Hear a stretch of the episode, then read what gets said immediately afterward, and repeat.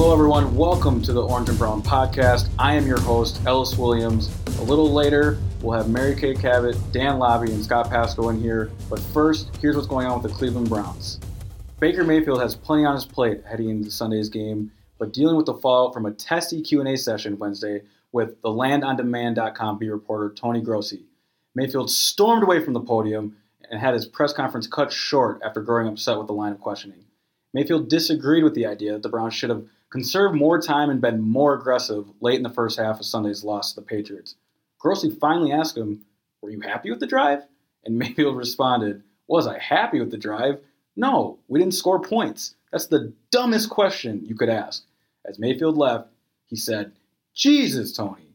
Within a couple hours, a local vendor had already started selling Jesus Tony t shirts online. Mayfield later tweeted, My sense of urgency is at an all time high, and if you are offended by that, that's too bad. Despite all the rumors and speculation, the Browns are the same team today that they were before Tuesday's 4 p.m. NFL trade deadline. Reports were that the Browns general manager John Dorsey wanted to upgrade the offensive line and were hot on the trail of Washington holdout left tackle Trent Williams. But the deal never happened, and the Browns did not make a move. Browns coach Freddie Kitchens wouldn't say if the team was close to making a move, adding, You can ask John that. Kitchens also isn't letting on about who will start on offensive line Sunday against Denver, other than saying, We will continue to evaluate as we go along. As the Browns game plan for the Broncos on Sunday, they are watching film on a different QB than they originally thought. Veteran Joe Flacco was placed on injured reserve this week with a herniated disc in his neck. Therefore, Brandon Allen will make his first NFL start after playing on three different NFL teams over the course of four years. Allen is the Broncos' sixth starting quarterback since Peyton Manning retired. He is making his first start since guiding Arkansas past Kansas State in the Liberty Bowl on January 2nd, 2016. Freddie Kitchen said the 2 and 5 Browns shouldn't think they'll have an easy time against this first time starter. Instead, Kitchen said the last 42 quarterbacks who started their first NFL game are 16, 25, and 1, and in those games completed 60% of their passes. Kitchen said, quote, We have to prepare for him just like he is a starter. He's officially now an NFL starter. The Browns are working this week to reduce mistakes and turnovers, especially false starts. Kitchen says to get the players' attention, the coaches may bring back a tactic they used during training camp wind sprints. Kitchen says, quote, We've identified the problems that we need to correct, and hopefully they get corrected. It takes everybody, and everybody has to be pointed in the right direction. I feel like we are. Now we have to go out and do it, but that starts today. Anyone who's been to Denver knows the mile high altitude can get anyone winded, even NFL players. The Browns are heading out to Colorado on Friday, two days before the game, to get acclimated to the time change and thin air. The Browns flew out to California a day before their Monday night game, played poorly, and received questions about why they didn't go sooner. Kitchen says the arrival time and the altitude aren't going to be a big topic of discussion for this team. Quote, It does not matter where we play the game. There are 10 other teams, counting the preseason, that go in there and play. We are just one of those 10, and we have to go in and take care of ourselves. That's it. That's what's happening with the Browns. Before we get to our questions from Football Insider subscribers, here's Mary Kay Cabot to tell you more about how you can join Football Insider, which has a 14 day free trial. Well, all you have to do is click on the blue banner at the top of cleveland.com slash browns, and what you will find there is an exclusive piece of content um, from all the Browns writers. Every day we'll dive into a topic, uh, we'll give you something that you're not going to find anywhere else on the site or on a video or anything, and uh, it's just for you. In addition to that, I will be texting you a couple of times a day. Uh, like today, for instance, I would have texted uh, about Trent Williams, about Baker Mayfield storming off, thoughts on that, some analysis, things that you can take right over to the water cooler and either know before someone else or everyone else or have a, our opinions on it before other people do.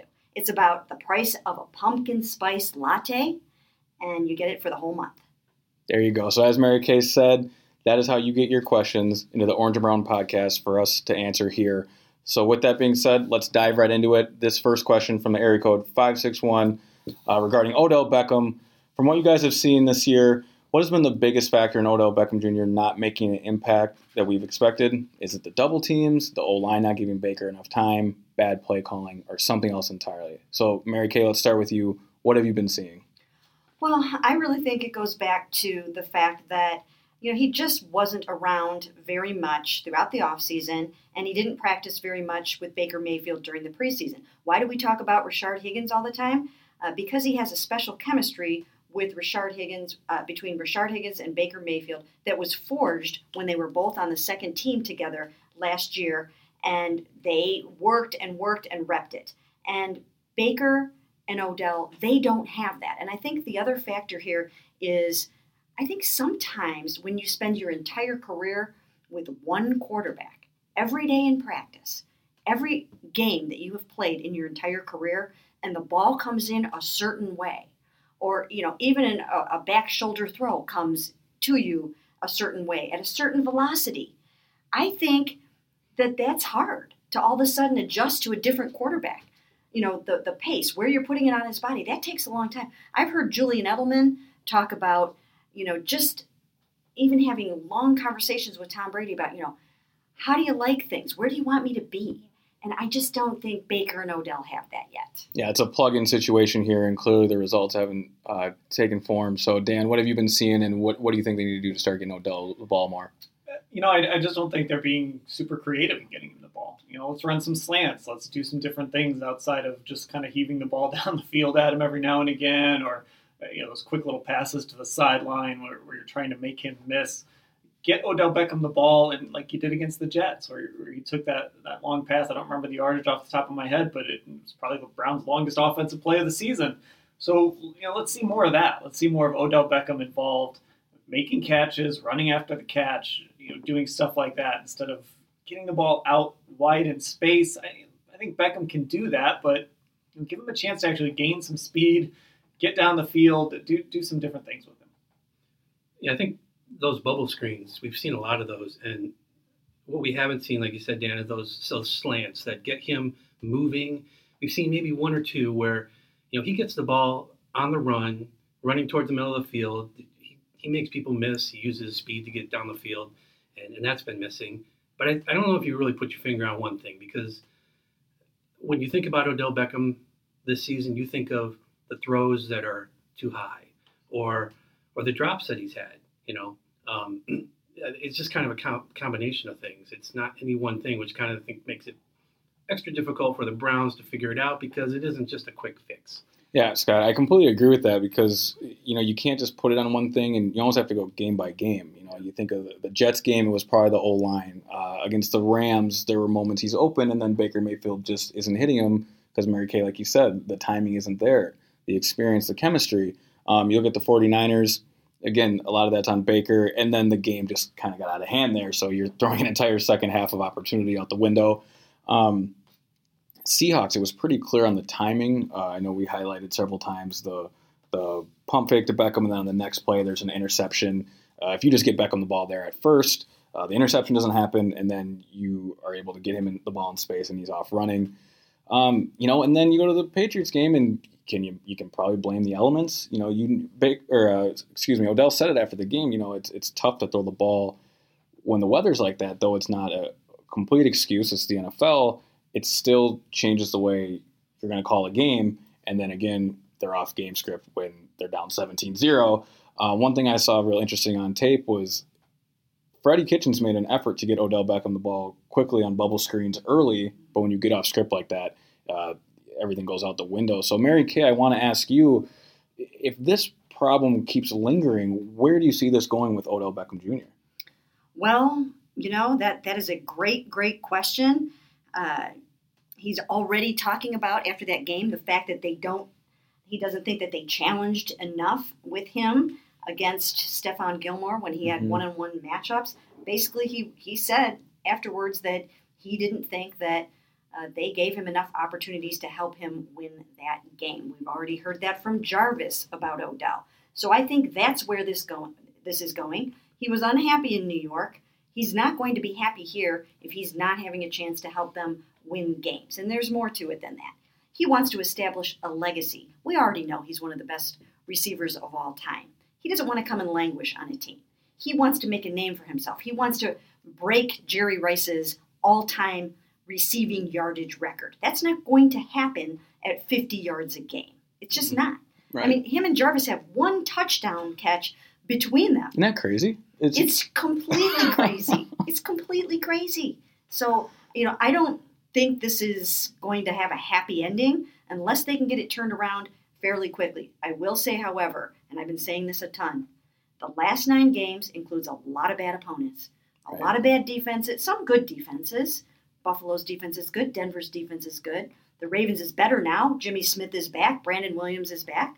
But there are going to be opportunities over the next nine weeks for for Odell to look really good against some bad teams. So, some of this is on Odell too. You know, let's not forget that back shoulder Yep. catch that he didn't make. It hit him right on his body on Sunday, and he didn't make it. And there's been some other balls that have gone off his hands and things. You know, there's been some passes where he's had opportunities to make catches and he hasn't. So let's not, you know, let's not make Odell the the victim here completely. I, I think that he's been part of the problem as well, and the Browns need to just get all of that sorted out. Yeah, he's got four drops Yep. this season. They've all come in the last three games. He's had more than four drops in the entire. He's never had more than six drops except for one year of his career for an entire season. He had 11 in 2016, but other than that, it's been six or below. So probably going to break that uh, again this year. He's gonna, you know, he's got four already. Uh, we saw last week the one going off his arm on the back shoulder. Maybe like you said, Mary Kay, that's that's a product of, of familiarity. But it seems that there's like a comfort level that isn't there that maybe he's had in past seasons. Right. I think that's where that does come in. The fact that they are kind of teaching an old dog new tricks with a quarterback that he is not used to, and I don't think he has adjusted to the velocity, you know, whatever the case may be, they're they're off. I mean, it's just so Right. obvious that they're off, and uh, and I, I don't know, I don't know where this is going to go, but if they are going to get this turned around, it has to come from uh, Jarvis making big plays and Odell making big plays. Yeah, and Scott, I'm glad you brought up that back shoulder. Um, you know, everyone knows the back shoulder is much more of a chemistry route, a timing, pre- precision route than it is um, really anything to do with skill level. You think of uh, the Green Bay Packers, guys like James Jones made a living off just catching back shoulders from Aaron Rodgers. Um, it was incredibly clear that Odell and Baker just don't have that chemistry. I mean, that ball hit Odell on the bicep, and he's expecting it low. It just he didn't know where that ball was coming. Um, and you know, Odell doesn't really have much of a history catching back shoulders with Eli Manning either. So it, there might be something here where he just has not been able to develop a rapport with these quarterbacks, and for whatever reason, um, it's really coming to light here in Cleveland. And for the life of me, I can't figure out the drops. I mean, this guy is completely reinvented the one-handed catch. you know, it's something that's now drilled at the high school level, um, and now we're seeing balls go off two of his hands. So again, I, I don't know exactly where this goes, but like Mary Kay said, it does need to get cleaned up quickly, or this thing is going to just you know spiral out of control. Do you remember last week when he said during his press conference that I was battling some internal stuff Yeah, what- what in the going with first? that? So I walked up to him uh, the day after that, and I Yeah. said, "Like, what did you mean by that?" I said, "Were you still talking about?" The fact that you know this has been a big adjustment for you, that you're still grappling with the trade and all that A kind of stuff. Yeah, the watch. they won't let you wear the watch. And he, you know what? I have that answer somewhere on my tape. I really didn't even understand the answer. I mean, he didn't really get specific. And he said, you know, just, you know, working through some, he just said the same thing again, basically, that, you know, just working through some things. And, you know, I don't know. He was limited today with the groin injury, so I don't know if he's talking about anything that has to do with that. I honestly don't know. But for whatever whatever the case is, he's really just not himself. He doesn't seem happy. No. right? I mean, it just it seems very coded. It seems uh, guarded, and where's that smile that he you know he's so known for, and the the, the energy. Um, it, it, we're not seeing it, we're not feeling it, and again, you know that can then trickle into the football field. You know, if you're not exactly where you want to be, either physically or upstairs, um, your focus is just a little bit off. I mean, a false start penalty on one of the best wide receivers in football, you know, that doesn't happen in high school. So I, I again, I, I don't know where this is going, but it feels like, um, and we'll get into the locker room today a little later, but it just seems like there's an edge there. Not saying it starts with Odell, but you know, he keeps talking about being a leader of this team, and uh, we, we haven't we haven't really seen it. Well, he came from a team that was losing, and now he's on a team that's losing, Right. right? Yeah. And he was very unhappy with the losing in New York. And how much did his eyes light up talking about Bill Belichick and Yeah. Tom Brady last week? Right? Yeah. He landed on a team right now that's losing. So I think that's probably He, the he biggest gave Tom Brady goat skin shoes. right. So- I got a few pairs of those at home. but that's, you know all about being the goat. Huh, yeah, Dale?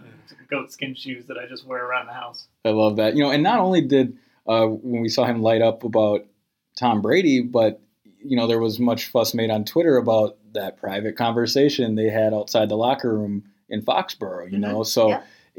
You just see Odell Beckham.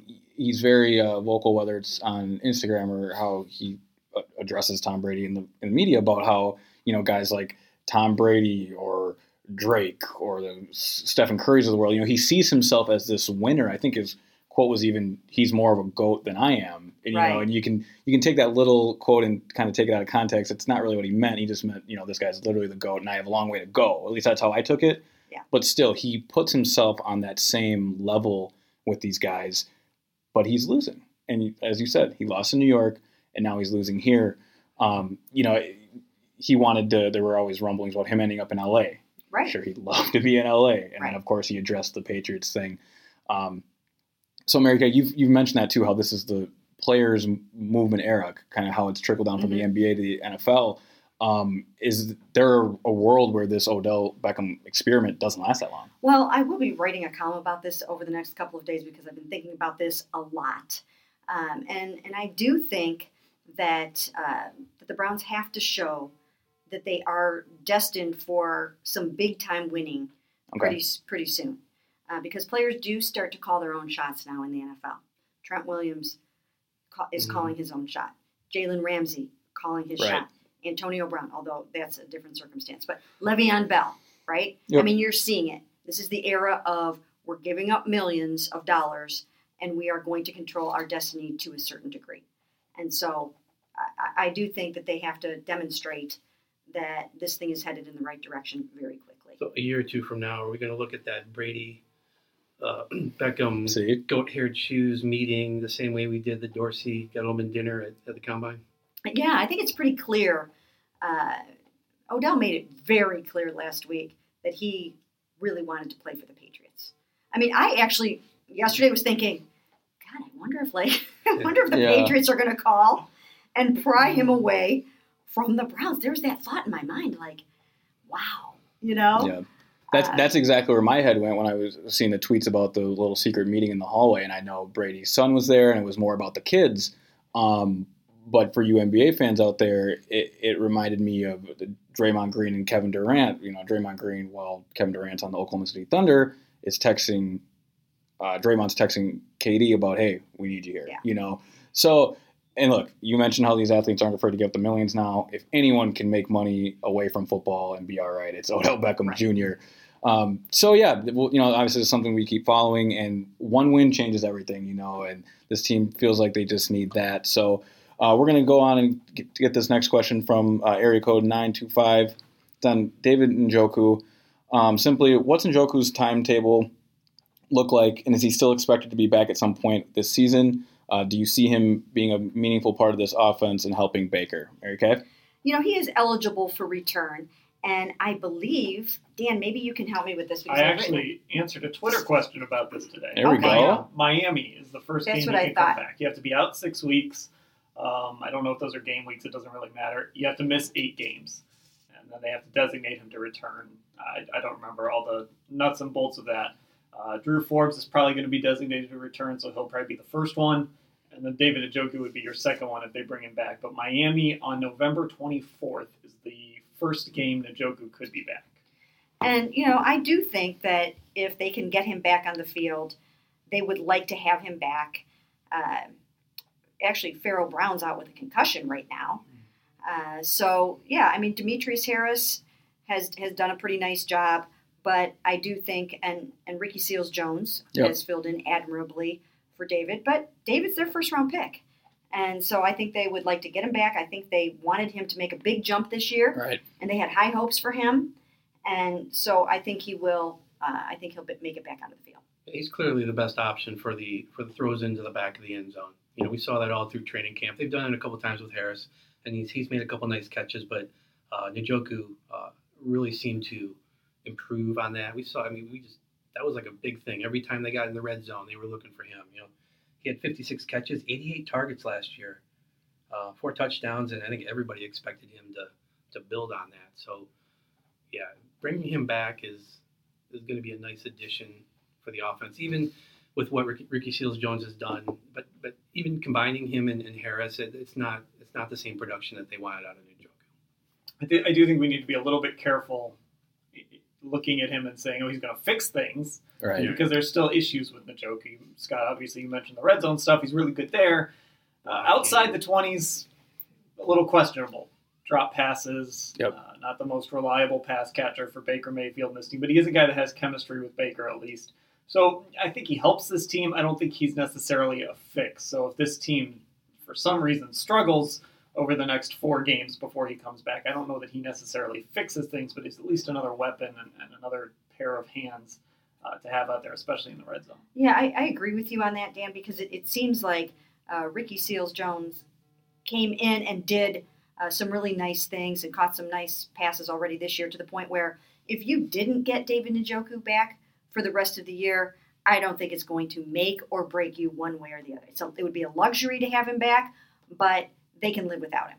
Yeah, and I agree with that because what we've seen from Baker Mayfield is he doesn't care who's at tight end. He's going to throw the ball there. Uh, I don't have the numbers in front of me, but I'd be willing to bet that uh, the tight end position group as a whole leads this team in red zone targets. You know, when's the last time you've seen Baker even look Odell's way? Yeah, that's I've noticed that too. Yeah. It's- uh, the best receivers seem to be decoys down there, and is that the best case scenario? I don't know. Um, but you know, the offense is struggling, and they're throwing to the tight ends in key moments. Yeah, that that isn't that brings us back to I do think that you have to try to get the ball to Odell and Jarvis more in the red zone, in the end zone, and try to force that issue a little bit. I mean, these guys, uh, you know, they can they can score the football, so give them a chance to do that. Right, because there's going to come a point where you need the touchdown and you're going to target the tight end and it you know it's going to be a drop or it's going to be the wrong route you know they're Right. look these guys are all professionals but there's levels to this too. And you you can't have when you know let's say the division's on the line against Baltimore um, and you're throwing to you know Demetrius Harris he's proven he can go score that touchdown but still it's it, it seems like it's a position Baker uh, is infatuated with. He feels comfortable. And really it's the one-on-one matchup that he's looking for because he knows that uh, they're taking away Odell they're taking away Jarvis uh, and that's where he's looking. Um, I want to ask you guys. I noticed this last time um, David Njoku was in the locker room. Uh, I believe his cast was still on, so I, I'm not sure what that means for a timetable. But um, you have to wonder if he will even be ready to play by that Miami date, don't you? I mean, this, like you said, this team might just be ready to play the rest of the season for the most part without him. Yeah, maybe, but you know, I think you can take a cast off, you Okay. know, pretty quickly and get rolling. I mean, it'll take him a little while to get the strength and Right. the, the muscle tone back in that arm, but I, I don't think having the cast on right now means he won't make it back by then. Uh, This team's not, at least at this point, this team's not just thinking about the end of November and December. You want to have him back and available for the postseason. So you, you've got to you've got to make him one of the two guys you bring off IR if you want to have him in January if this team makes it there. Postseason, what are you drinking over there, you're talking about I playoffs. don't, I want to talk about it. Yeah, we got the playoff bit Just, anyway. just coffee, I promise. Oh, A it's, little hot toddy or something over there, Dan? There we go. It's been a long day. Um, so going from the pass catchers to the guys blocking for them, uh, you know, a lot of discussion about the offensive line, obviously with the trade deadline, which we'll get into a little later. The Browns stayed pat, didn't make any trades. So this question coming from the area code 561 uh, involving the offensive line simply ask, what makes anyone think the Browns can draft linemen? Example, Corbett, third rounder Drew Forbes has not played at all this year. Seems like a lot of hype, no results. So, did this team, I guess I'll add a little bit to the question, make a mistake not acquiring Trent Williams due to its failure of drafting offensive linemen anyway? Well, first of all, Drew Forbes has been on injured reserve. Yeah. So that's why he hasn't played Yep. yet. Now, we all know that Austin Corbett, at least for this team, uh, was a bust at number 33 overall. But it'll be interesting to see if the Rams can get something out of him and if he becomes a good offensive lineman. Uh, I've heard from people that they think that he still has some upside potential and he can be a valuable lineman in this league. Will that happen? We don't know. Uh, but I think the mistake they made was they thought maybe he could be the heir apparent to Joe Thomas. Right. And that's what we heard on draft day. They Mhm. sat up there and said, "Yeah, we think you know maybe he can be that." Well, when when it didn't turn out to be that, uh, then they had a hard time finding a spot for him. What I would do if I were the Browns and it comes time to draft a left tackle, if they decide to do that, let's say they don't go back at Trent Williams, which maybe they will, but if they don't go back at him or some other free agent off uh, left tackle and they try to draft one, I think I would actually bring in a consultant to help with that because it is hard. It's, it's a hard thing to do. I'm not exactly sure- you know sure who the right person to do that would be, but they did that with Baker Mayfield. Uh, they had Scott McCloughan help them draft Baker Mayfield, and so I think they sh- they would need to get the uh, the leading uh, offensive line guru and, and bring that person in to help identify who the best left tackle in the draft is. How about a certain former left tackle who does a podcast? There you go. Yeah, somebody like that. LeCharles Bentley, right? Yeah, go get Charles Bentley. You know? The guy working for NFL Network, though, I think he probably knows some Yeah. some left tackle stuff. Right. Uh, I mean, they really have botched the position. There, there's no way around. I, I'm not going to blame them for Trent Williams if they made an offer and didn't get him. I think Washington bungled that more than the Browns did. But they knew Joe Thomas was going to retire. I mean, they knew that it was possible. Maybe they didn't know it was going to happen. But look, we were all sitting here watching this guy, seeing him at the Greater Cleveland Sports Awards, looking like a high school power forward. Everybody kind of knew he was probably going to hang it up. And they never really did anything about it. And then they drafted Austin Corbett, who played left tackle at Nevada, but had the body of a guard. And they just never really have tried to address the position uh, directly. And you know, left them in a position where they had Joel Bitonio playing for a little while at left tackle in the preseason. And then you, had, you, were, you were trying to rely on Desmond Harrison, Greg Robinson, who was who's flamed out in two other places before getting replaced here last uh, last week. So, so they just haven't paid the attention to the position that they need to pay, and it's probably going to mean that now they have to use a first round pick on it. If you go back to the original question here from the uh, subscriber, what makes anyone think the Browns can draft a lineman? What you're really asking is what makes anyone think Dorsey can draft a lineman? And I think that's a fair question because yeah, you go back to his Kansas City days, his first pick, number one overall, Eric Fisher. Um, he's he's been a, a, a part of that offensive line ever since then. He was a Pro Bowler last year. I, I don't know if he was voted in or not, but if we can call Derek Anderson a Pro Bowler, we can call him a Pro Bowler. sure, absolutely. Um, It's incredible. But beyond that, that that's the one. The offensive line is one place where Dorsey has really not made his mark drafting. Right. You know, um, and like you said, Forbes, we don't really know. Although he he seemed to be on the rise at the end of camp, he kind of became part of their right guard conversation late. Um, but yeah, it's one thing that, that we haven't really seen from Dorsey yet, whether or not he can he can find a, a, a lineman or at least consistently find linemen who, who produce. Well, there was a there was talk at first that Drew Forbes was a possible left tackle of the future, and then all of a sudden, then he became a guard. So I also think that maybe bringing in like a Joe Thomas to because remember when you know they were talking about Corbett as the left tackle right away, Joe was like he's a guard, right? Yeah. And it was like God spoke. you know, he is a guard, and that ended Austin Corbett's left tackle career like that day. So I do think, um, you know, that they they need some help in that regard. I think it's hard.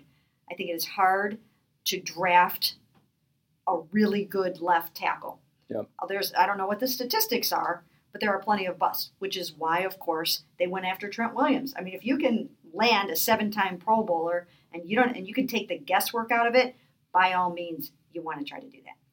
You don't have to draft Joe Thomas, but you also can't go into this draft looking at a guy who played left tackle at Nevada and isn't built like a left tackle.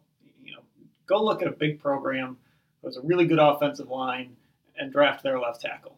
You know, not that it's really that simple, but you know, don't overthink this and go after some guy that you're not sure and you're going to start him outside and end up moving him inside. Just go draft a left tackle, and it doesn't have to be Joe Thomas. It doesn't have to be a Hall of Famer. It doesn't even necessarily, obviously, you want your first round pick to be a Pro Bowler, but if he can just be good in that position and, and give you seven, eight years of really good left tackle play, that, that's what you need to do. That's where we're at. Just be good. Just, that's it. Just be good. Will we all be shocked if the Browns don't draft a tackle in the first round?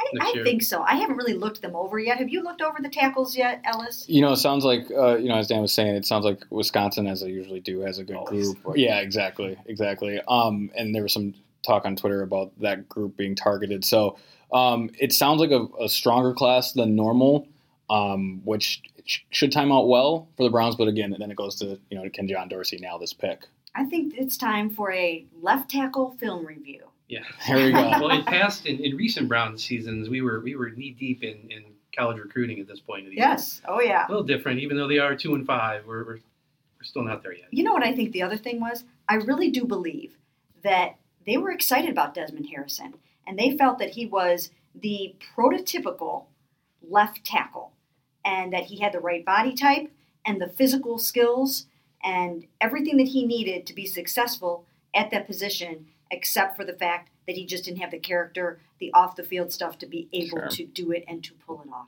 That sums up John Dorsey's approach to the draft. Does I mean if he finds somebody who he just falls in love with their physical traits, right.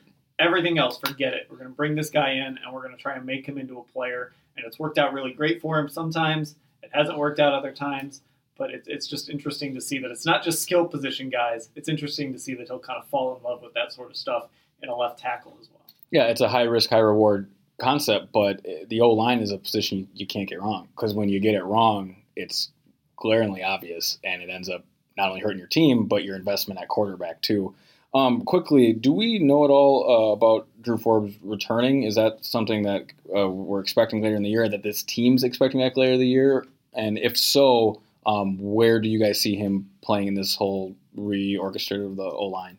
Well, he's back at practice, so that's a, a good sign that they want to bring him off of IR. I'm, I'm actually pulling up the IR list here to make sure I'm not forgetting someone else that, that maybe could make a return. Uh, and I don't really, you, know, you got Njoku, and that's really it. Kirksey's done for the year. Yep. You know, they're going to bring back Willie Harvey over uh, over Drew Forbes. So I, I think it's a very good chance that Njoku and Forbes will be your two guys back if both actually do come back. And of course, Forbes is already practicing. I don't know though if he's going to come out and play. I don't know where you're going to put him. Are you going to play him at left tackle? That's pretty risky. They, they've kind of been rotating right guards for some reason. That was a weird thing on Sunday that they rotated their Yeah. right guards in game. Maybe if Wyatt Teller isn't very good there, maybe they go with Drew Forbes and give him an opportunity. You're not going to replace Joel Bitonio. I- I do think they want to see if he can maybe be a backup center, but he's not going to play in place of J.C. Tretter. So I don't know if we're going to actually see Drew Forbes on the field necessarily. There's a chance, but I'm not sure right now that we will. He's in the midst of a 21 day window when they designated him to return. So they opened a 21 day window, uh, and during that time, they have the uh, the opportunity to activate him. And uh, you know, it could be one of those things where they want to get him up here on the roster and get him some playing time to see what he can be for the future. If it gets to the point where now they expect, I, I think they still fully expect to be in this thing right up until the end. Yep. But in in the event that they can find some reps for him, I think they want to try to get him on the field and see what he is and what he can do down the road. Yeah, so what this all sounds like is we're going to be dealing with a revolving door really at almost every position on this offensive line for the rest of the year. All right. I mean, we, they're already rotating guys at right guard in the middle of the game. So it Yeah. sounds like this is going to keep being a, an attempt to find a cohesive five, which just may never happen. That's really not best case scenario, is it?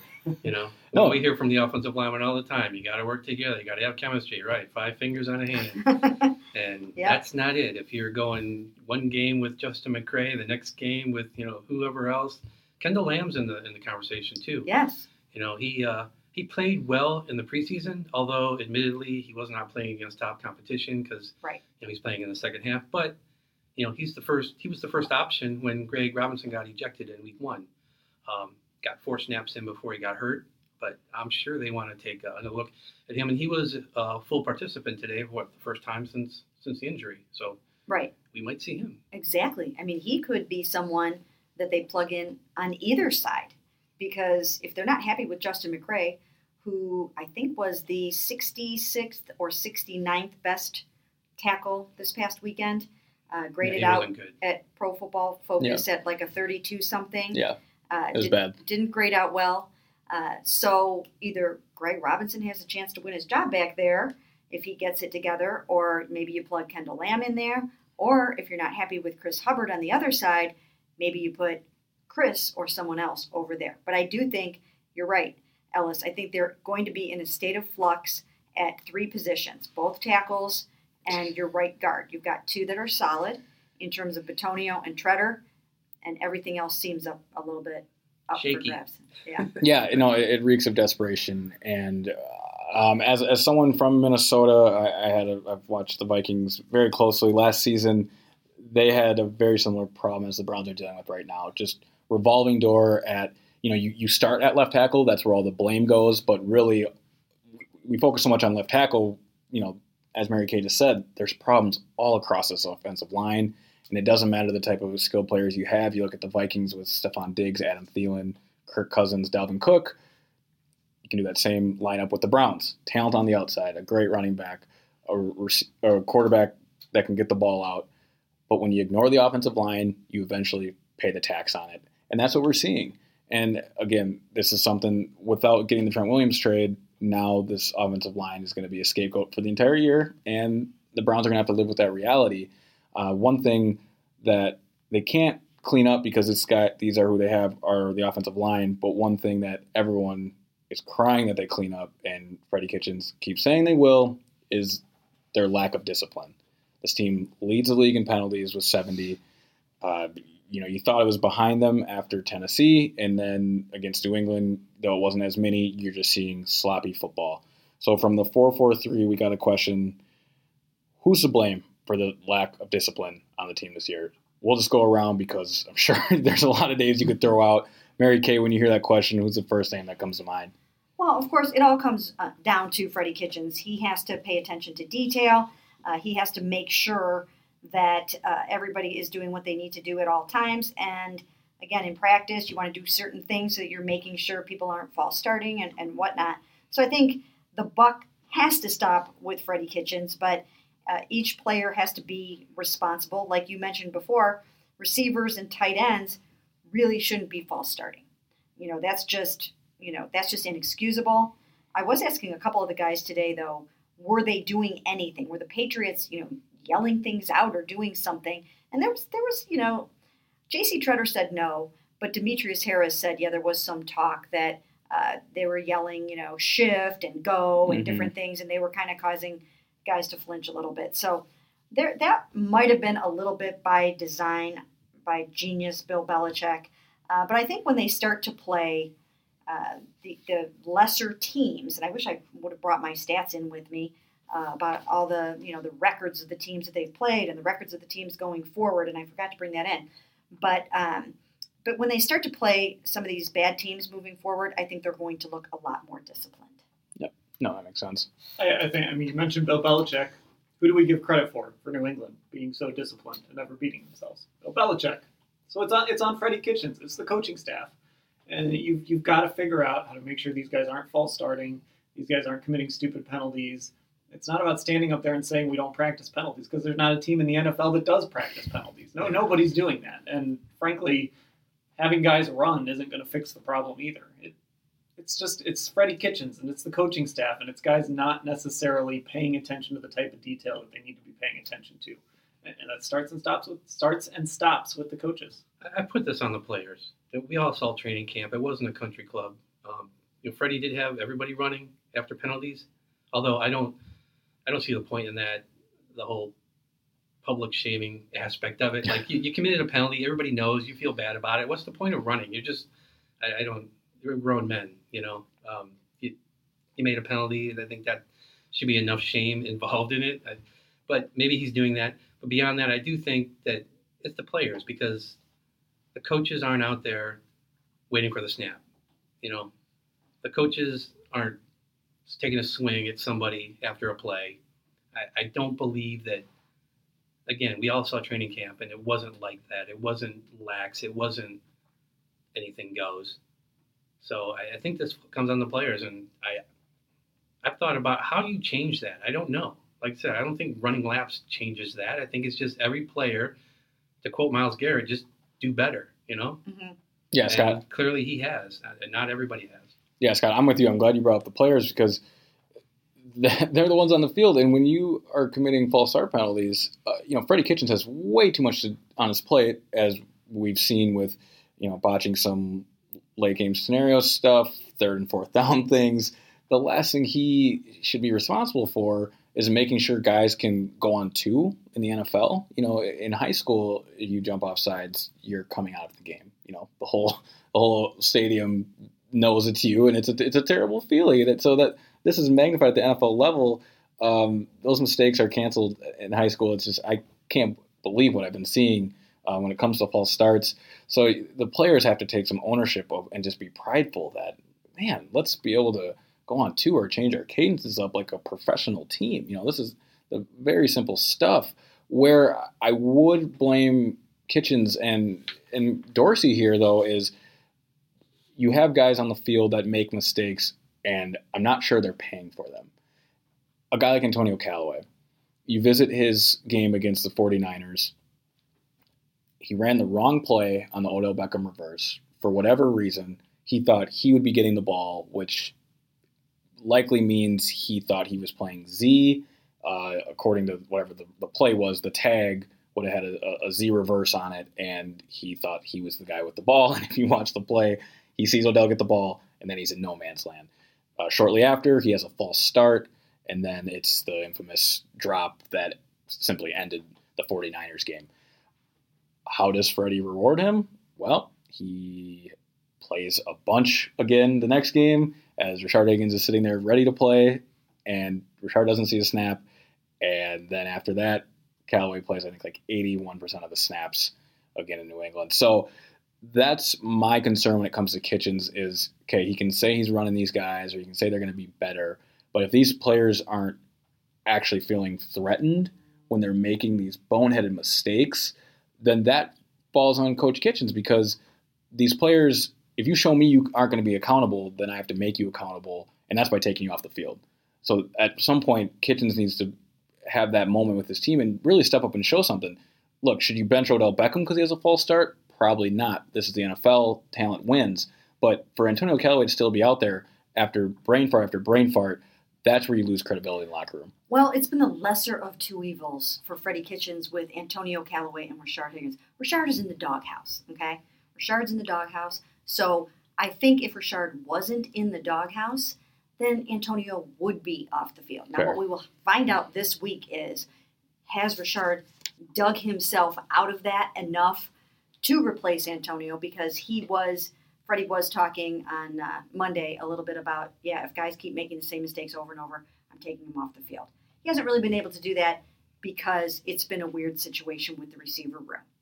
Uh, I, I think they just haven't had that next guy that that they feel super comfortable with, and they they also like the fact that Antonio Callaway can take the top off of a defense when he's on his game, but he hasn't been on his game.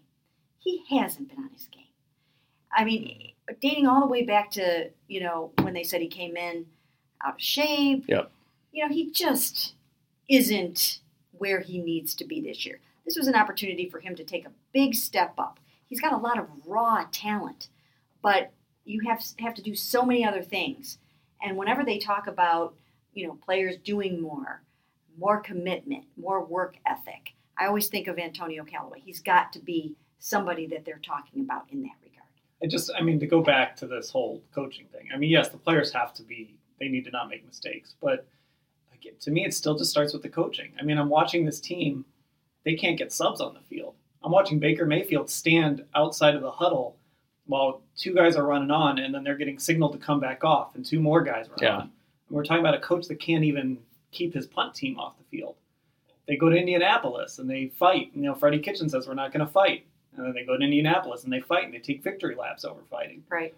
it- it starts with the coaches. It starts with the discipline. I- I mean, every player, New England has boneheaded players, but they know how to set a culture and- and they know how to make it work. Every team has boneheaded players that make mistakes. and I'm not saying every player that makes, mistakes I mean, Myles Garrett's not a bonehead, right? But I'm just saying there are certain guys that, that just don't get it, but teams figure out how to make it work with them.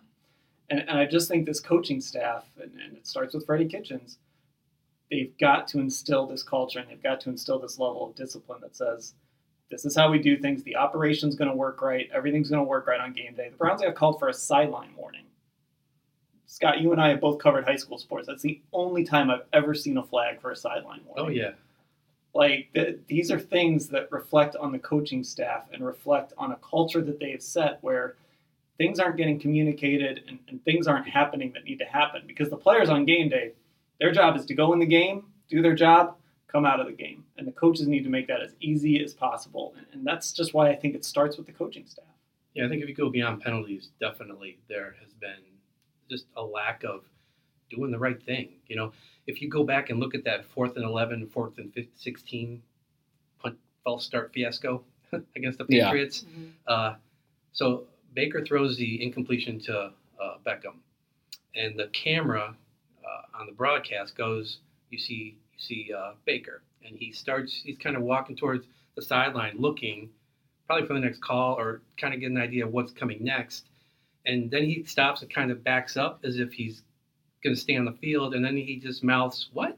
Yeah. and and runs off as if you know, that right there was the kind of encapsulated the confusion Yes. and that whole sequence. And then they you know bring on the punt team and, and Hodge false starts on, on purpose. And uh, even after that false start, the punt team didn't really seem to understand that they were coming back up because they started backing up, thinking we're going to do this again. So Right.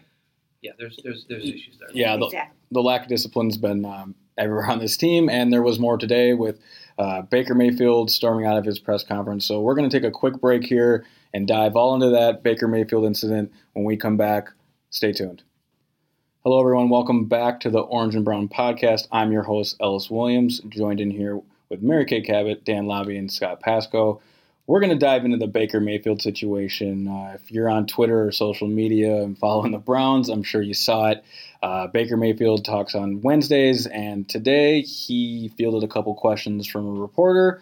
Uh, things escalated, and he took a hard right out of the presser, and that was that. He talked for, you know, he talked for about eight minutes, but um, I know there were a few people there that didn't get to ask him what they wanted to, and it was quite the abrupt ending. So, Mary Kay, you were there, front row. Uh, what'd you see, and what were your thoughts? Well, first of all, we usually try to keep that going for sometimes up to 15 minutes. So, really, he cut it short about half of what he normally does. So, that was kind of disappointing because we only get him once a week. Right. Uh, so, that really was uh, very unfortunate.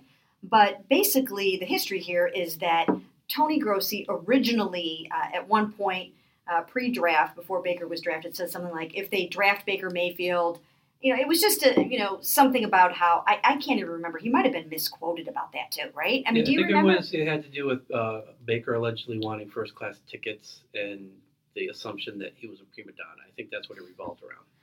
He, ju- he just came out very strongly against drafting. Yeah. Yes. So I can't remember the exact quote because if I recall correctly, I think that Tony said that he was a little taken out of context on the radio by what he actually Okay. said. I don't think he actually said what Baker probably thinks he said, which was something like, I'll retire if they draft Baker Mayfield. I don't think he actually said that.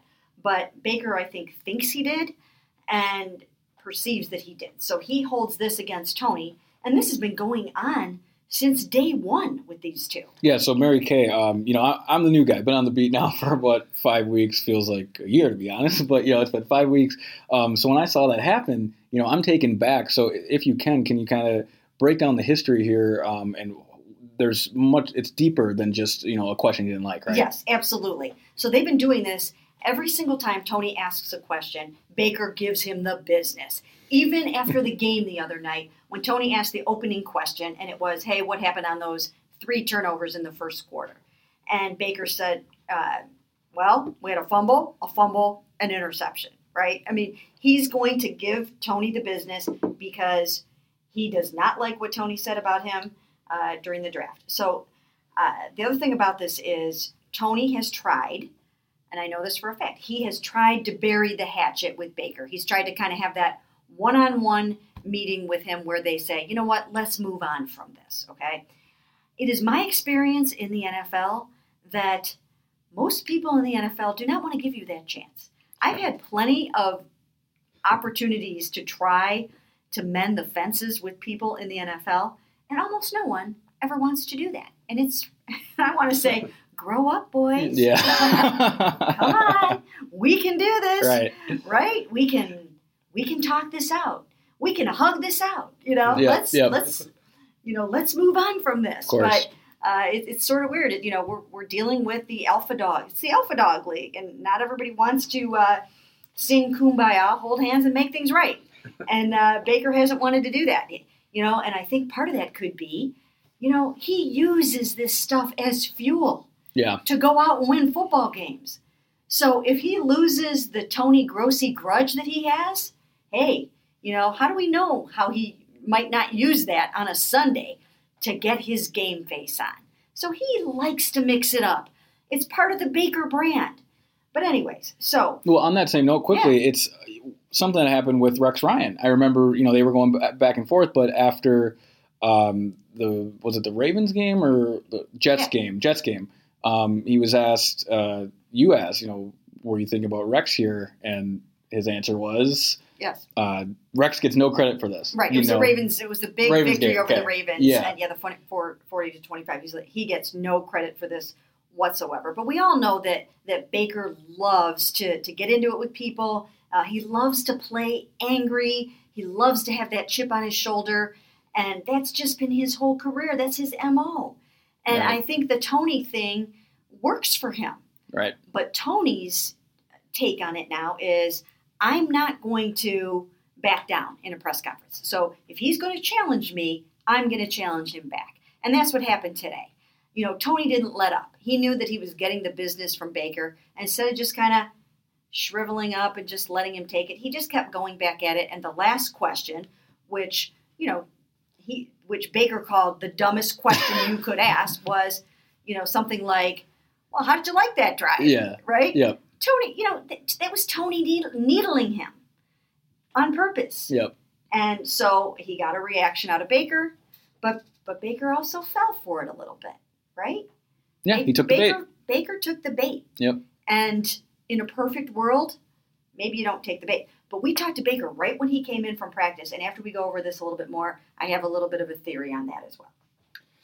Yeah, it's you know it's not ideal that your quarterback stormed off during a press conference. You, you don't like to feel like you said, Mary Kay. We only get him once a week out, outside of game day, uh, so there's you know, a lot of questions people want to ask him, and, and they didn't get the opportunity to do that.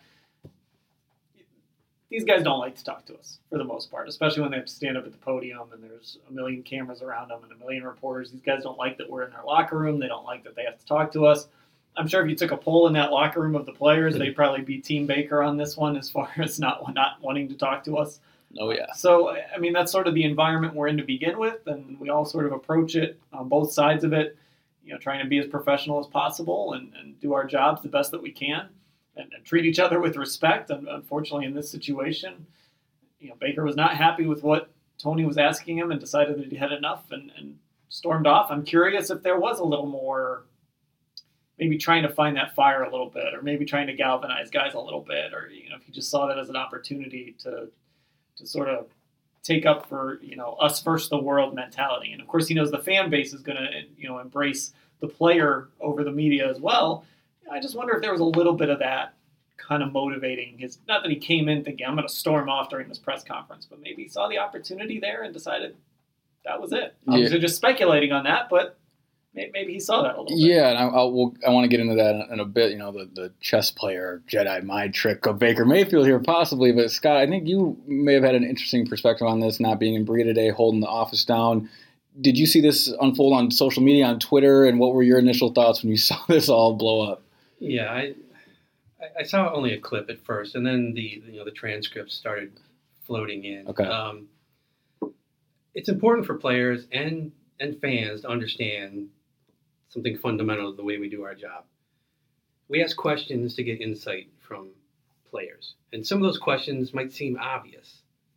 You know, some might seem like the dumbest thing you could possibly ask but you never know what the answer is going to be. Even though you think the answer is obvious, you don't know what the player is going to say. Now, I think the, the the final the straw that kind of led to him leaving was uh, the follow up. Were you happy with that drive? Right. All right. It's a drive at the end of the first half against the Patriots. The Browns did not score. I think they only went maybe 15 to 17 yards on that drive. Yeah. Now, there's a lot of ways he could have answered that. He could have said, you know, I'm not happy with any drive that we will score on. Right. know. Right. Could have said that, and that's it. Mhm. He could have said, you know what, I'm happy that we got a couple first downs there and got out of our end zone and, and, and we're able to get past the two minute warning. Uh, you know, and, and we didn't give the ball right back to the Patriots, but we didn't score, so I'm not happy. That's another way he could answer it. Right. And the, the beginning of that question was about the urgency on the two minute drive. Joe Batonio came up after that and basically got the same kind of question about that two minute drive and, and how it went. And he talked for like a minute and was insightful and, and talked about uh, a few different things, not just the offensive line. You know, it, it's not hard. You, you don't you don't have to have this defensive attitude. And I think there are some people. Baker often has a defensive attitude when he's in his press conferences. Freddie Kitchens has that. Todd, Monk, Todd Monken has that. Uh, we've seen that more and more, and uh, it, it just kind of creates this situation where they think that we have some sort of ulterior motive when really we just want them to talk. Right. Exactly. We want to know what they're thinking. You know, Baker said, "You don't play, you don't know." He's right. Yeah, we don't. That's why we're asking you questions. Right. Yeah. That's why we're here asking the quarterback of the Cleveland Browns to give us some insight into what happened. You know, and, and for whatever reason, he didn't like that. And I, I have another little bit of a theory on, on what I think may have gone on and why Baker was frustrated at that time. The the interview took place right after they came in from the practice field. Yeah. And Baker has taken it upon himself now. He said he's taking it personally and he really feels responsible to get this thing turned around and to get everybody to stop making penalties and to stop making mental errors and mistakes. So I'm guessing that while he was out on the practice field, there was were some mistakes happening and that he felt responsible to try to say whatever it was. We were not out there for, you know, after the first 20 minutes we go inside. But, you know, maybe whatever, come back to the ball on a scramble drill or whatever, you know, whatever. Or hey, you know, get your head out of your ass. I, I don't know mm-hmm. what he's out there saying. But I feel like he probably had a practice where he had to be like the dad. He had to be the coach. And he felt like, you know, he a lot of things went wrong. I think he's taking now that almost too much to hurt, you know? And what does Bill Belichick always say? And what does Freddie always say? Just do your job. It's not his job to coach these guys up. It's not his job to say, don't false start, don't have a mental error, come back on the scramble drill. That's Freddie's job. Yeah. That's Adam Henry's job. So you don't have to be out there t- putting the weight of the world on your shoulders. You're a second year quarterback trying to get a season turned around. So I think they need to back him up. Yes, you do need to be a leader as a quarterback, and you need to show that kind of leadership, and maybe you have to yell a little bit here and there. But it's not all up to him. It shouldn't be. It can't be. And they, they need to watch for that this week. you know, I'll give some credit to Baker throughout his time here. He's been who he is. He, Yeah. He's lived up to that, and this is who Baker Mayfield is. And, and I think from our perspective, we kind of like seeing that from athletes. You know, sometimes it's someone who's abrasive, sometimes it's someone who's honest, sometimes it's, you know, I mean, we get enough guys that sit up there and just spout the same thing over and over again. Scott, like you said, we know what the answer is going to be the minute we ask the question. But at, at the very least, Baker Mayfield has come in and been who Baker Mayfield is, and he's stuck to that brand. And I also think sometimes, you know, and I don't know if this was the situation here, but Mary Kay, you mentioned it. He just came off the practice field. Yep. Right. And sometimes these, you know, the timing of these things, you know, I'll, I'll say this. I know if I had to practice and I'm in meetings all day and I come off the field and I have to stand at this podium with lights on me and people asking me who knows what, I've, I've probably been prepped for 90% of it, but maybe something's going to catch me off guard. You know, sometimes that get, that can get the best of you, even if you're really polished and, and have done it a million times. Yeah, that doesn't necessarily excuse the behavior, but I do think sometimes we're a little harder on on athletes sometimes when they have little meltdowns or they misspeak or they say something because it is a difficult situation. Yeah, Mary Kay, I think you're onto something here because look, after every game on a Sunday, you hear players say, "Well, you know, it starts tomorrow," and of course, there's truth to that. Mentally, they're there, but that Wednesday practice is when the ball gets rolling. Yeah. And there's a real sense of urgency around this team. We could all feel it today, and we likely caught Baker Mayfield like you said, coming off the field, and there was a it was an intense practice today. I'm sure, and Right. He probably saw some things that he's not happy with, and he knows that their back is against the wall. And as Right. the leader of the team, the quarterback, uh, that's got him feeling a type of way, and then you compound it with the questions that he wasn't feeling, and you get that. I want to look big picture with this. Uh, you know, we broke down the situation, what happened, the history of it. Scott, going forward, is this something you worry about with Baker Mayfield? It continues to be a little thing here, a little thing there. Of course, winning heals everything. But is there cause of concern that there may be an emotional intelligence that just isn't there with Baker Mayfield yet? Well, we're seeing him lose a lot more games than he's used to, and and this is the way uh, he's acting now. But he was butting heads with people before the season even started. Remember Colin Cowherd? It seemed like every week, Oh, right? yeah. You know, remember? Um, well, you know, we saw things with between him and, and Tony Grossi during training camp. You know, and again, that was at the point where expectations were running high. They hadn't played anybody yet, but everybody was still feeling really good about the season. I don't know. I, he's right. He is who he is, and, and this is the way uh, he's going to act. And whether it's a, we think it's appropriate or not, this is Baker Mayfield. And I think Dan today at some point it might have been in uh, the video after after the uh, the availability. Uh, winning changes everything. You Right. know, they beat the Broncos. They beat the Bills. Run off a few wins, and everything's groovy again. You know, nobody cares how Baker Mayfield's acting. So. And again, like I said, I think he likes to have some enemies, and I think he likes to have some things to get a little worked up about, and it's part of you know his gamesmanship, and I get that. But in this particular situation, if I were the Browns, if I were John Dorsey, here's how I would handle it. And maybe it comes from Freddie Kitchens, John, who, whoever. I would I would probably sit Baker down in this situation. I, actually, I would have done it a long time ago. I would have done it after the first five times he went after Tony in a press conference because it's just a bad look for Baker. I mean, I'm getting texts from people in the league today asking me uh, what kind of guy he is. You know what I mean? He's he did not. It wasn't a good look for him. So even though he knows that fans are going to rally around him and you know go after Tony in a situation like this, I mean, you know, we're never going to win in the court of public opinion a battle with a player ever, right? No. So he knows that, and that you know that's that's fine. I mean, everybody understands that part of it, but it's not a good look for him uh, to have that out there in the world right now. So if I were John Dorsey, I would sit him down and I would say, "All right, we got it. You know, you did it the first ten times. That was that was great. You got your point across. You got your re- revenge. We know how you feel. Now, just block out that noise. Tony doesn't wear orange and brown. He doesn't matter. Block out the noise. Don't let him see you sweat. Don't take the bait. Don't get into into it with him. And it, you know, it's time to rise above it and take the high road from here on out." Yeah, I mean, here's here's the reality. On Sunday, if the Browns win and Baker Mayfield plays great, that video is going to make its rounds again, and it's going to be quote tweeted. That's my quarterback by a million fans. Yeah. The Browns lose on Sunday and Baker throws four interceptions, that video is going to make its rounds, and people are going to say, "Oh, Baker lacks composure. Baker can't handle the pressure." I mean, it's all going to depend. If you start winning, people are going to love this stuff all over again. I mean, they already kind of do.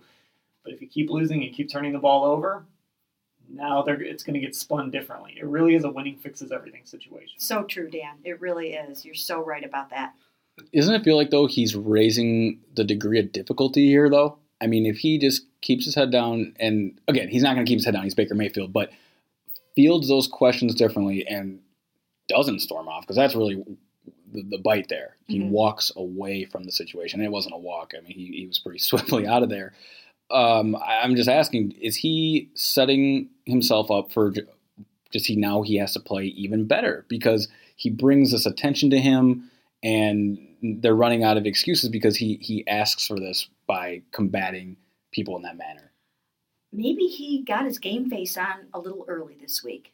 You Fair. know, Yeah. maybe he just got enough, a little bit of a little, a little bit of a fire under himself, or got a little mad this week just on Wednesday, and you know they're leaving Friday. Hopefully, you know it won't dissipate in the thin air of Denver, and he can stay mad and go out and beat the Broncos. And, and maybe Baker Mayfield goes after him. Baker Mayfield storms off. Yeah.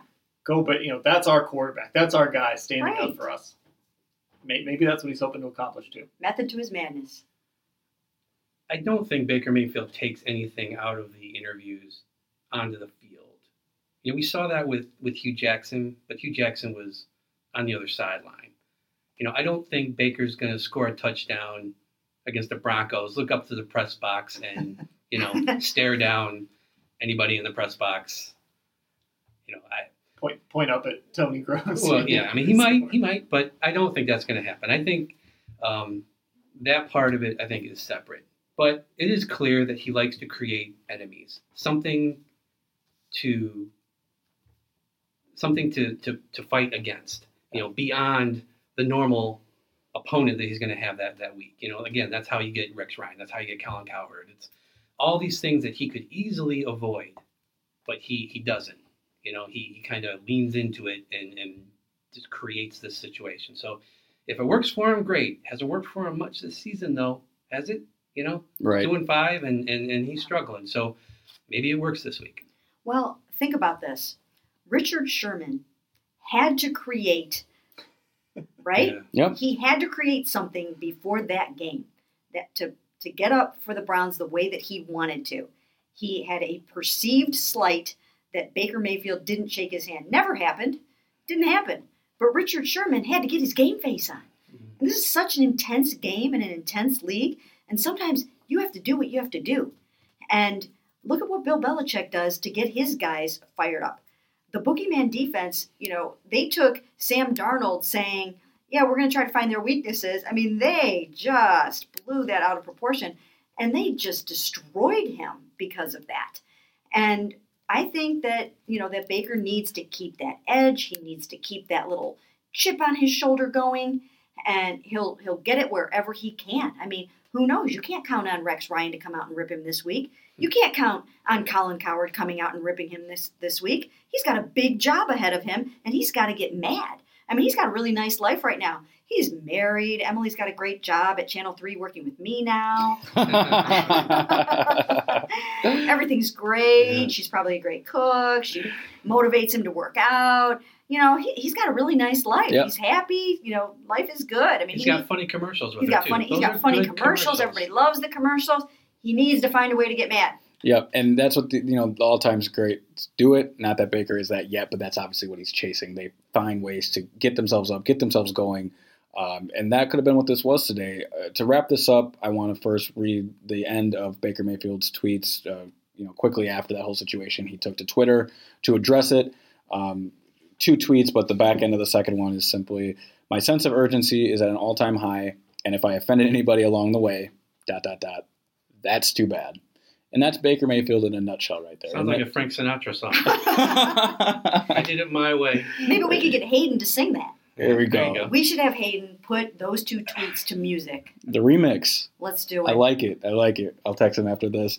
Uh, real quickly, I, I do want to go around, uh, just get one word or phrase to describe the Browns locker room after Wednesday. You know, this was probably the most animated or at least filled day, dr- drama, whatever you want to call it. Um, so I'll start things off. I think this is an anxious bunch. I got that feel from Freddie today. Um, you know, not that he's, you know, jumping out of his seat or nervous, but there's anxiety is starting to creep in that this team needs to win. And you saw, I, I saw it with Freddie, and then with Baker storming off like that, there's just a sense of urgency around this team. And so I got an anxious feel. Uh, Mary Kay, word or phrase from to take away from Wednesday. Well, I think that's a great word for it. And you know, they should be they should have a spring in their step. They should be having a little swagger right now. They should be happy. They should be cocky. They have the easiest part of their schedule coming up. Now, maybe not this week or next week, but they have an opportunity to go out and win seven games, possibly. I mean, it's all right there in front of them if they can just get their act together. So I think they should uh, be acting a little different than they are. They're, they seem a little bit tense, anxious. there you go. Come on, guys. The tone is different. Uh, I know that's not a word. I- That's a phrase, it counts. Phrase. The tone is different. I thought Freddie's tone was very different today. Freddie sounded like a head coach that is off to a two and five start. Exactly. Things aren't easy right now, and that relationship with the media isn't easy anymore. I feel like this has been a very uh, navel gazing media segment here, but you know that relationship is not quite as easy as it was back in July before you lost five games. And so I just think the tone has changed sort of. Now, you know, I thought it was still there was still energy in that locker room. It was right off the practice field. I talked to a few guys for a, a different story, and everybody was was fine and gave good answers and not grumpy. But the tone sort of generally, especially with Freddie, who is the tone setter, it was a little bit different today. I wasn't in the locker room today, but I'm glad to hear that it was a little tense because I think Yep. they've reached the point of the schedule. They've reached the, the no excuses portion of the schedule, really. They're going against a, a team with a backup quarterback who's never thrown in an NFL pass this, this week. Right. They don't win that game. Yep. They're in trouble. Uh, you know, Andy Dalton's been benched. You have all these. They got two opponents with winning records left on their schedule as Mhm. of right now. Right. So there's nothing like this is it. You know, if you don't win now, then you know you're done. Although the New York Times simulator, have you seen the playoff simulator the New York Times that has on their Yeah, website? Is it the same as the same thing as last? Yeah, it's, last it's pretty year? awesome. Uh, it'll it'll run through everything and, and tell you the playoff chances of the Browns. And the Browns right now, I think it's like 15, 18 percent. The Browns lose the next two games, it goes down to like five percent.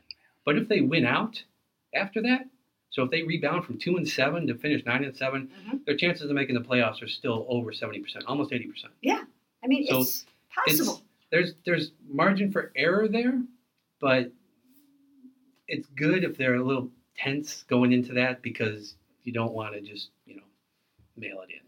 Yep, I hear that. And, you know, secretly, uh, listeners, this whole Baker Mayfield segment was really just a backdoor pilot for something I like to do here uh, with Life on the Beat. With today, uh, the, the drama inside the locker room, we've kind of already peeled back the curtain on, you know, what it was like. Uh, seeing Baker Mayfield in that moment, uh, you know, most listeners probably saw a 18 second soundbite video clip. So I hope we were able to peel back the curtain a little bit there, describe what life on this Cleveland Browns beat is like uh, Cleveland traveling to Denver this weekend. So we'll have uh, Mary Kay and Dan there. Dan, I know you're a runner, so you know now we're mixing altitude in Denver. Um, are you going to be out there training like Rocky, or what are you looking forward to? I'm, I'm hoping to get. I have I have one skill in life. I don't do many things well. there are there is something I do really well when I land in a city. I can find two things: a running trail and a hipster coffee shop. there you go. Find those two things. I found one in Providence over the weekend. It was such a hipster coffee shop that the coffee stirs were dried noodles. Which I'd never seen before in my life. But I knew as soon as as soon as I went over and put like the stuff in my coffee, and I'm looking for the stirs, and I'm like, is it these noodles? I knew I had found a, a spot that was a place right in my heart. Sounds like a go-to spot. And then in Denver, I, I know that there's a little running trail along some canal or something. I, I found it. I happened to stay right next to it last year. So, uh, yeah, I'm hoping to get a little run in. I, I got a, a couple good runs in last year. I didn't really feel the altitude all that much. Sure. Uh, I guess I felt it a little bit. I think there was a Browns player, I can't remember who it was, who was saying the real issue is more recovery and, and kind of staying hydrated than it is actually like in the game, a shortness of breath and, and things like that. So, uh, you know, I didn't feel it. I'm not playing an NFL game. I did get a lot of miles in that day, but, uh, you know, it's still not the same as, as playing a full 60 minute NFL game. well, Dan is a runner on the road. I'm a shopper. There you go. I love to just go find that cool shopping district in whatever city I end up in. Way to keep the cliche up. not many, you know, maybe not many uh, NFL beat writers will will tell you that they're a shopper, but I'm a shopper, and uh, so that's what I did when I was in Boston. I walked up and down Newbury Street and just had a blast. I, I loved it. Did you find some stuff you liked? I found a lot of things that I liked. I actually didn't spend any money in Boston, believe it or Oh. not. I did not buy anything. Window shopping. I did a lot of window shopping. There you shopping. Um, Making a wish list. We got Christmas coming up here Exactly. soon. You know. but I just Denver is a wonderful, wonderful city. I'm so excited to go there.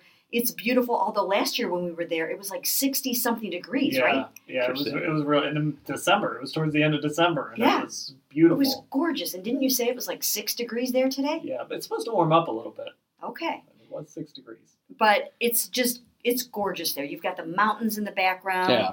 Uh, you know, I'm a sucker for little white lights everywhere. You go out to dinner and just the streets look so pretty and great restaurants and a lot of energy and life and the the smell of weed everywhere. was waiting for that one. It's going to be cold enough though that I'll be able to text our photographers in the game while I'm sitting in the nice warm press box and they're out in the cold. I'll be able to text them during the game about how Ooh, it's a little chilly up here. Yeah. I need to wear a sweater. Yeah, a lot to look forward to with that trip to Denver. I'll tell you one thing I learned today with life on the beat: um, never miss an open locker room. You just never know what could happen. So, uh, interesting day today, and with being on this beat, um, it seems to be that way. And this type of team, especially this year, um, with all the characters you got, and as we've said, winning changes everything. So they go to Denver, they take care of business. Um, that tone, that energy in the locker room will change right away. Uh, very quickly, I want to transition here into uh, what's cooking on Insider. Uh, as we've talked about, Football Insider. Not only can you text Mary Kay and get your questions to her, and then on this podcast, you also get an exclusive newsletter uh, that only goes to Football Insider. So for those of you not subscribed, you're missing out on some uh, interesting exclusive pieces of content. You know, sometimes video, uh, look aheads. We feature players to watch, uh, things like that. So uh, you guys, what are what are readers looking for uh, in Football Insider, and what are some things that if you aren't subscribing that you're missing out on? Well, recently I wrote about how we haven't really seen a lot of those downfield passes that we saw last year. You remember those big, deep passes to Breshad Perriman and Jarvis Landry, Baker Mayfield threading the needle 40 yards downfield, and you know hitting Antonio Callaway. You haven't really seen that. He's thrown about the same amount downfield, but he's not throwing as many catchable balls. You know, so I kind of took a dive into that. Um, that's where it really, I think that the big differences are. You know, his his deep percentage, the percentage of passes downfield is about the same, but his catchable balls has gone from like 50% down to 30%. So among all the issues they have on offense, there's that. There his you know his accuracy downfield. So I kind of took a dive into that earlier this week on Insider. Yep, and that's an example of this type of stuff you'll get with Insider. Uh, in a couple days, I'll have an Easter egg coming up where I'll look forward at uh, Phillip Lindsay of the Denver Broncos. I like to preview a player to watch on the opposing team. Uh, Phillip Lindsay being the undrafted rookie, second year guy now, made the Pro Bowl last year. Real dynamic player uh, and a guy that uh, the Browns better know where he's at on the field or their season will end rather early in Denver. Um, so we're going to wrap up here very shortly, but first I want to just go around quickly and get everyone's prediction. Um, we'll start here with me. I think that the Browns are going to go to Denver and right this ship in really what is a must-win game, uh, and they'll come out, you know, probably a two, three-score game. They've got a, a first-year starter now uh, with Denver, so I think the Browns take care of business and get on track.